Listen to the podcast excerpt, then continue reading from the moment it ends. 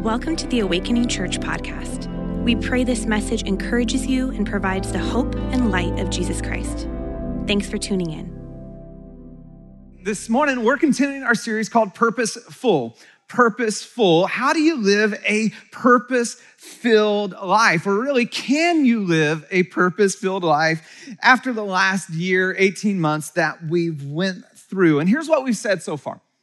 We said this, that you are an unceasing spiritual being with an eternal destiny in God's great universe. This is a great summary by Dallas Willard of what the scripture says about who you are.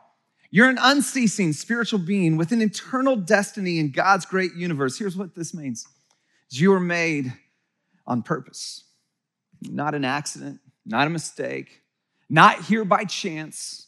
And you were made for a purpose. There is something to give your life to of eternal weight and significance. The last few weeks, we've been talking through this. Our week one, we talked about a divine calling. How do you discover a divine calling for your life or God's calling for your life? Week two, we said three essentials for living a purpose-filled life in a post-pandemic world. Week three, we talked all about disagreeing well, if you remember this, and how we navigate disagreeing well will either make or break us in living a purpose-filled life. Today, we're going to talk about redefining success. Would you just say that with me? You may be the 9:30 service, but you're awake. Well done. Good to see that this morning. If we're going to live a purpose-full life, we actually need to redefine or have a brand new definition for what it means to be successful.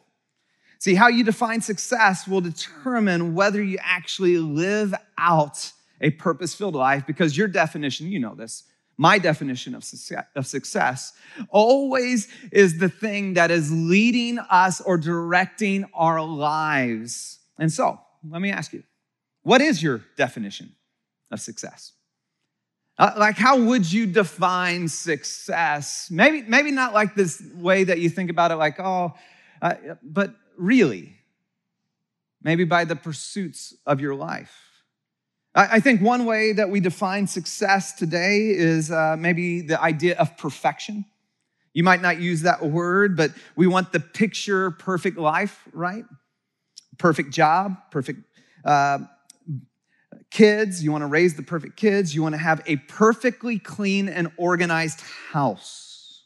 Some of you said amen in your heart right there. And Instagram and social media has only exacerbated our pursuit of perfection, hasn't it? Because we see everyone's filtered, perfect lives. And so we want everything in our lives to be perfect. Maybe you define success by fame.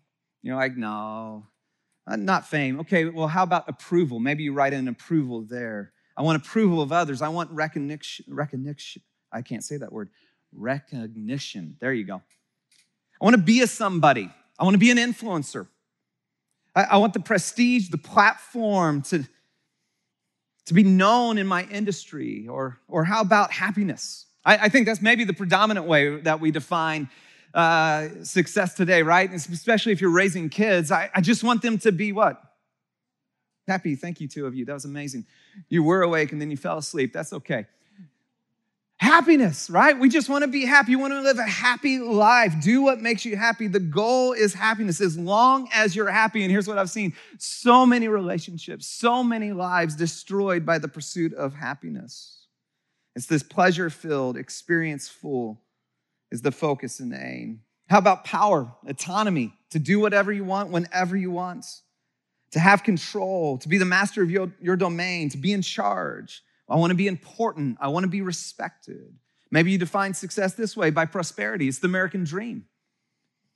It's, being financially independent, having wealth, affluence, owning the house, the cars, the clothes, the trips, being upwardly mobile. Maybe you define success as impact. Something that I love about this generation and over the last year is the desire to make an impact. To be fully woke, if you will. Make a difference.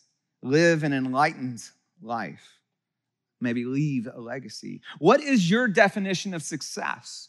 Because whatever your definition of success is directing the very course of your life. And the great reveal that I think has happened over the last year or so is simply this. That the pandemic showed us that for many of us, I would say most of us, our definition of success lacks substance, didn't it? It lacks substance to really weather the storms, weather the crisis, weather the circumstances of our lives, that our success then was so fragile. And so how do we redefine success to live out a purpose-filled life? How do we embrace a new definition of success that has the strength and the stability to weather whatever storms or circumstances you're going through? To do this, we're actually going to look at what some scholars say was the Apostle Paul's like failure, not a moral failure, like where he was doing on his missionary journey, and where they say, you know, he missed the mark. Not so many people responded to the gospel, and we're going to learn some, I think, critical elements in how to redefine success. If you got your Bibles, open it up to Acts chapter 17. Acts 17, we'll pick it up in verse 16. By way of context, Paul, the apostle, is going on his second missionary journey from the city of Antioch. And he took along with him a guy named Silas, a fellow helper in the ministry. Then he brought a young protege named Timothy. They've been traveling to the different cities where they had originally planted churches and just encouraging them, strengthening them. And then they continued on as they were traveling and began to reach new cities. They went to the city of Philippi in the Macedonian area. And then they saw just incredible success there. And then they went to Thessalonica and they saw God do incredible things, and they had great opposition because like so many people were coming into Christ. And so there's like some Jewish people that were jealous, and they were just trying to, you know, stop what was happening. And then the Apostle Paul goes to Berea, and again, incredible success, but then there's also yet again, incredible opposition. And so they had to get Paul out of the way. And so they said, hey, let's take you from Berea. We're going to send you to Athens and travel down there and kind of keep you, you know, out of the heat for a little bit. Let Silas and let Timothy do the work up here. And you just kind of hide out over in Athens. And so this is where we pick up the story of the Apostle Paul in Athens by accident, and where he's never intended to come, and where others would say he really didn't fulfill or was very successful in Athens. Verse 16 says, while Paul was waiting for them, that is Silas and Timothy, in Athens, he was greatly distressed to see the city was full of idols. That's no understatement. In fact, Athens was the cultural city, the center city for culture, philosophy, and religion in its day. Even when Rome overtook it, Rome so wanted to be Greek that they continued to populate or perpetuate the Greek philosophy. I mean, this is the home of Socrates, Plato, Aristotle. And in Athens, it was said that there was more idols in Athens than all of Greece combined. I mean, it was said that you could actually find or run into an idol more than you could run into a person there. I mean, it just was piled upon piled. There's one road that had so many, you couldn't really walk through this street. There were so many idols. No understatement. The city was full of idols. So he reasoned in the synagogue with both Jews and God-fearing Greeks, as well in the marketplace, day by day, with those who happened to be there. And while he's seeing what's going on and seeing the pain in the city and their pursuit for God, but not really knowing how, he's like, I'm going to reason with you. I want to bring the gospel and the good news. And so he's reasoning with Jews. He's reasoning with God-fearing Greeks. And then some Epicureans and Stoic philosophers begin to debate with them in the marketplace. And they have this incredible debate going back and forth. And in fact, they start to make fun of Paul, say he's a babbler. And then others actually lodge a very serious accusation that that he was promoting other religions. And this was actually the same accusation that Socrates, if you remember, 450 years later or before had, that he eventually was killed for. And so they said, would you come to the Areopagus? And would you come here? And this is this world famous center of supreme council for religion, for philosophy. And this is not just a casual conversation. It's as if Paul is being on trial in this moment. I mean, it's incredible. He is in the Supreme Council of Athens that's known around the world, invited into this moment to share what he's been talking about on the streets. And so Paul then, verse 22, stood up at the meeting of the Areopagus and said, people of Athens, I see that in every way you're very religious. For as I walked around and looked carefully at your objects of worship, I even found an altar with this inscription, to an unknown God. So you're ignorant of the very thing you worship.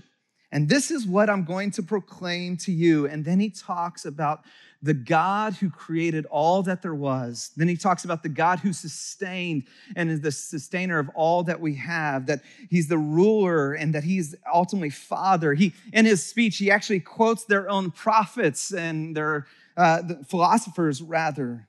And he closes with the God who's revealed in Jesus through the resurrection. And this is where he kind of lost his audience, because they didn't believe in a resurrection. And when they heard about the resurrection of the dead, some of them sneered, but others said, "We want to hear you again on this subject." At that, Paul left the council. Some of the people became followers. If you have your Bibles, that word "some," it just means some. Everywhere else you look through it, it says many people responded. Some. This is where people go like, yeah, Paul, you missed the boat. You didn't reach your audience here. Among them, Dionysius, a member of the Areopagus, and also, I can't say that word either, also a woman named Damaris, and a number of others. What do we learn about redefining success from the Apostle Paul in Athens, from his, quote, maybe failure? Well, as we begin, I just want to give you a new definition for success. I take it from Pete Scazzaro's book, Emotionally Healthy Disciples. In it, he says, according to Jesus, success is becoming the person God calls you to become and doing what God calls you to do in his way and according to his timetable. What is success? It's becoming, first and foremost. It's who you are becoming. And then it's simply doing what he's called you to do. We talked about that in week one, divine calling. And so I want to highlight three incredibly important areas for us. If we're going to really live a purpose-filled life where we need to redefine success in our lives. The first is simply here. Here's what we learned from the Apostle Paul in redefining success. Be present where God has placed you. Be present where God has placed you. The Apostle Paul had no intentions of going to Athens. It was not part of the plan. He had a plan, and it got completely messed up. He had a plan to follow this road and actually work his way all the way to Rome. Eventually, Rome got closed off. I don't know if you know, but Nero expelled all the Christians at one point, and he wasn't able to go to Rome even that way. But because of persecution, because of what was happening, his plans got changed. He finds himself, he's not even with his team anymore. Silas and Timothy are still in Berea. And here's what he didn't do. He didn't go, throw himself a pity party. This sucks. This is terrible. I'm stuck in Athens. Look at all these idols. I don't even have my team. He didn't go, well, whatever. You know what? I'm just going to take a vacation. It's been long. It's been hard. I'm just going to vacation for a while. What did he do? He did what he did everywhere else. He did what God had called him to do, and everywhere he went, he began to speak with people about this Jesus who changed his life. He couldn't help it. He just went to, first to the synagogue, then to the God-fearing Greeks, and then into the marketplace. Anyone who would hear him, he just did what he always did wherever he went. He was fully present where God had him placed. He didn't choose that place. He wasn't intending to go to that place. That wasn't the place he really ever wanted to go. But he said, since I'm here, I'm going to be present and do what God has called me to do in this place. I think some of us are missing out on what God has for us because we're complaining about the place we're in. We're complaining about, I want to be in a different place. I want to live in a different place. I want to work at a different place. I want to have a different spouse. Oh, wait, did I just say that loud? Some of you thought it. And you're complaining about your place. And redefining success is actually, no. Here is the place. My work. I may be looking for another job, but as long as I'm here, I'm going to be present where God has me placed. Your location. How about as a parent? I think so often, especially you have kids and then you realize there's so many things you can't do anymore. You're like, oh my gosh, it's so fun to watch everyone else live their best life on social media, on Insta, and we can't go anywhere because if we go anywhere, it's just a hot mess and nap time and all those other things. And God says, be present in that place. One of my biggest regrets, my kids, I have 3 kids, 16, 14, 11. I got that last one right.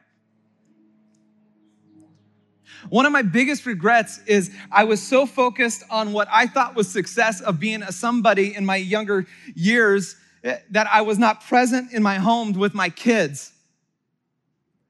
I look on my phone all the time. I love those highlights that they have, of pictures on the iPhone where it just shows you, oh, there's a beautiful picture of my daughter. It's 4. And I go, I wish I would have been present of what I missed. I don't take it for granted now. Be present where God has you placed, students.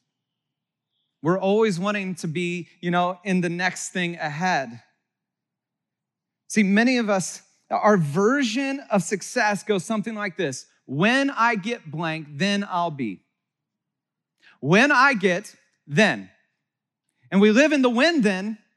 And we're never present because we never arrive. See, what happened for the Apostle Paul was his circumstances changed, but his calling didn't. His purpose, his plans changed, but his purpose didn't.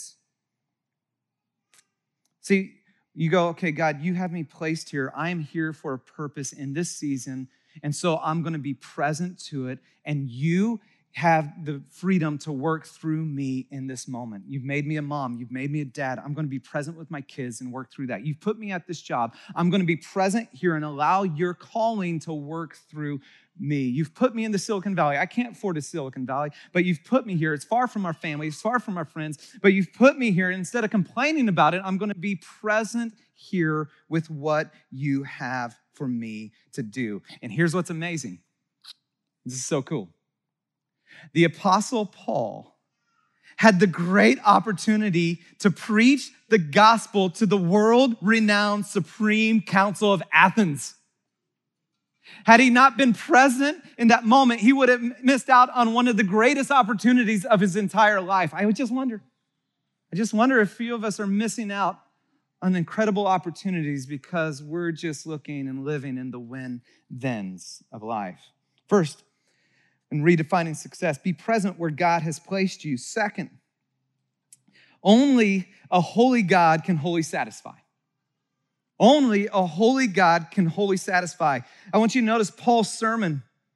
And remember, the city is filled with idols, and he finds one, and he talks about to the unknown God.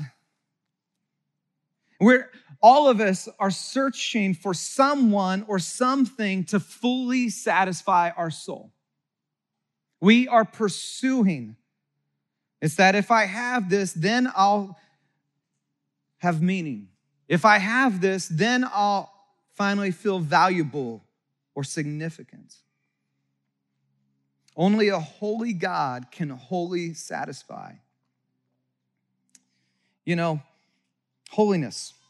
he begins to talk about the holiness of God, not using that word, but as creator, sustainer, ruler, father. And he says, God did this so that they would seek him and reach out for him and find him, though he's not far from any one of us, for in him we live and move and have our being.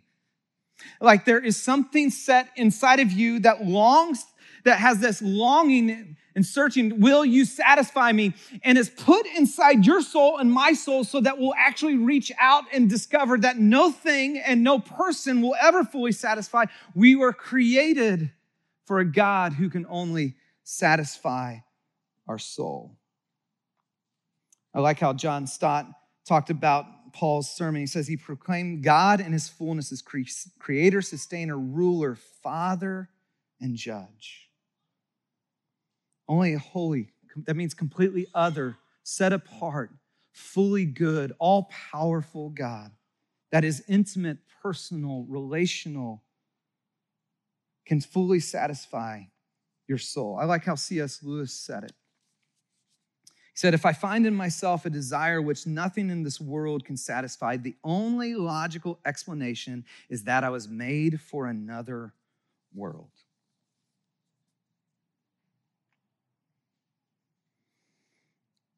You know, we kind of tend to think that idols are the thing but way back then, right? You know, like we don't have graven images. Oh, wait, we have bank accounts. We don't have graven images. Oh, wait, it's that plaque on the wall.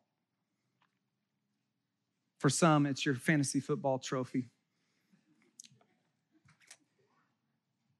See, an idol for us is anything that we're pursuing that we hope will actually fully satisfy our soul other than God.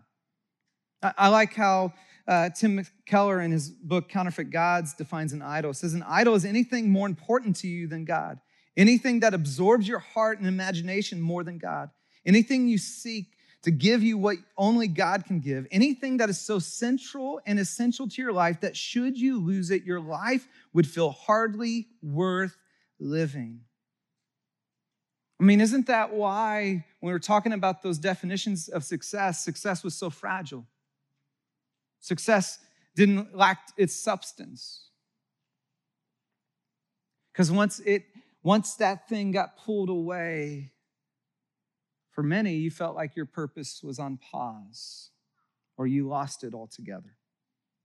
See, only God can fully satisfy. Only Jesus can satisfy the deep longing of our soul. And for some, you get that intellectually, but you got to get it practically in your bones. I've sat with someone that I love dearly who would say over and over again, oh, my values, Ryan, it's faith first, it's God, it's family and friends. I've had this conversation. But you know what? We live in such a driven, success-oriented culture. Practically, you know what it is? Upward mobility.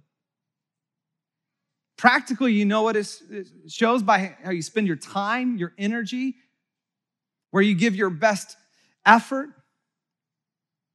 For this person, he sacrificed it on the altar of his work.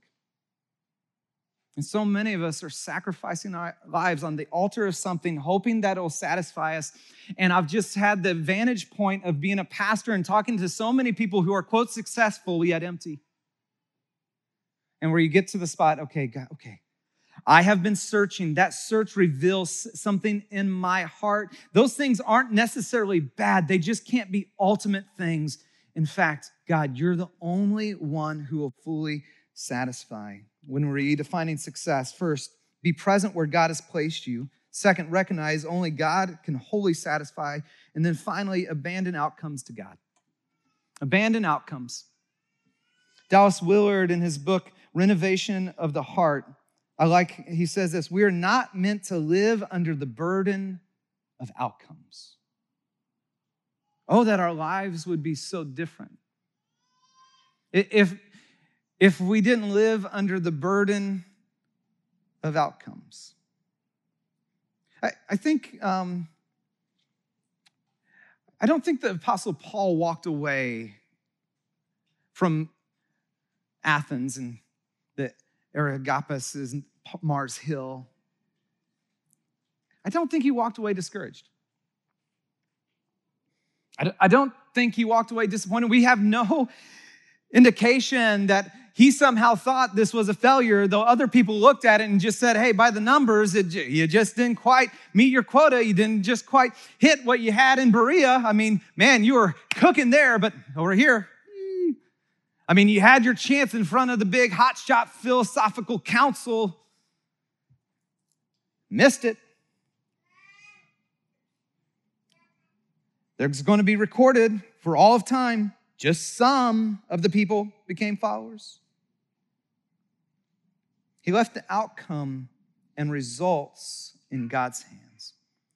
See, we have to be clear on our responsibility. This is not saying don't work hard, don't do your best. Here's what this is saying. I can't live under the weight of what the outcomes. I can't live under, if I'm trying to raise my kids, here's what I do. I'm called to raise them, help them know Jesus. I can't live under the outcome of raising perfect kids, raising godly kids. That's God's part. That's their interaction. And for some, how would it change your parenting if you didn't live under that outcome? Because isn't it true that when they act out, then you feel like it's a reflection of you? And so instead of helping guide them, helping them grow, we often punish them or discipline them in a way because it made us look bad. The outcomes of successful work, the outcomes. I know for me, even at preaching, my job, I can't be married to outcomes when I am. I'm preaching for your applause instead of God's approval. I like how Dallas Willard says it. He says, the secret to peace, as great apprentices of Jesus have long known, is being abandoned to God. We accept that we do not have in ourselves, in our own heart, soul, mind, and strength, the wherewithal to make this come out right, whatever this is. Instead, let us entrust our souls to the faithful Creator in doing what is right. See, redefining success means I'm going to be present where God has placed me. I'm seeking Him as my sole satisfaction. And through that, I'm going to entrust to Him the outcomes. I'm going to entrust to Him the people that I love in my life, the outcomes that are going. I like how John Ortberg tells a story of of Dallas Willard. And Dallas Willard had just got done preaching at Ortberg's church up in Menlo. And I like how John says it. He's like, it wasn't his best. But he's walking out so light and so free. And he gave this picture, and it's always stuck with me. And he was just humming an old hymn as he's walking to the car. And he said, as if like he preached and he did his thing, and it's like a helium balloon, and then he just let go of it and let it float up. I just wonder what would change in your life instead of living under the weight and under the pressure and feeling like everything rests on your shoulders, instead abandoning it to God and just going, God, I'm becoming who you made me to be, and I'm doing what you called me to do, and I'm going to entrust the outcomes, the results, to you. As we close, we're going to take communion together, and at the front is the elements, and they're in their little prepackaged areas, and at the back, there's two spots as well. That you can grab the elements. So during worship, we'll get up and come forward and grab those, and then you can go back to your seat and take it on your own. But I was reminded of this whole idea of outcomes, and it gets messy in the church. It gets messy in my own soul. And it's really hard to practice what you preach sometimes, isn't it? Yes, it is. And I happened to be, I had coffee with a young church planner up in Oakland. It's awesome. As a church, we've gotten to support them financially.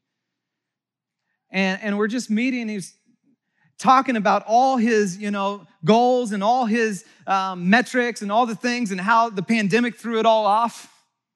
And like, what do I do now? What do I do? And I said,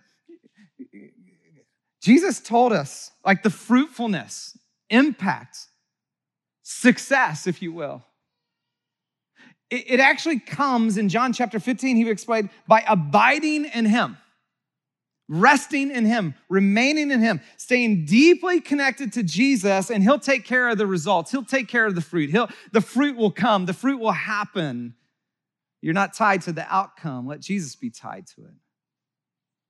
And then he texted me this week. He said, do you really believe, this is what I said, this question, do you really believe that your fruitfulness in ministry comes from your ability to lead or your abiding in Jesus? And then he wrote, can't tell you how much these words have been an encouragement and refreshing for me in this season. Some of you need refreshed, and you've been living under burdens you were not meant to bear.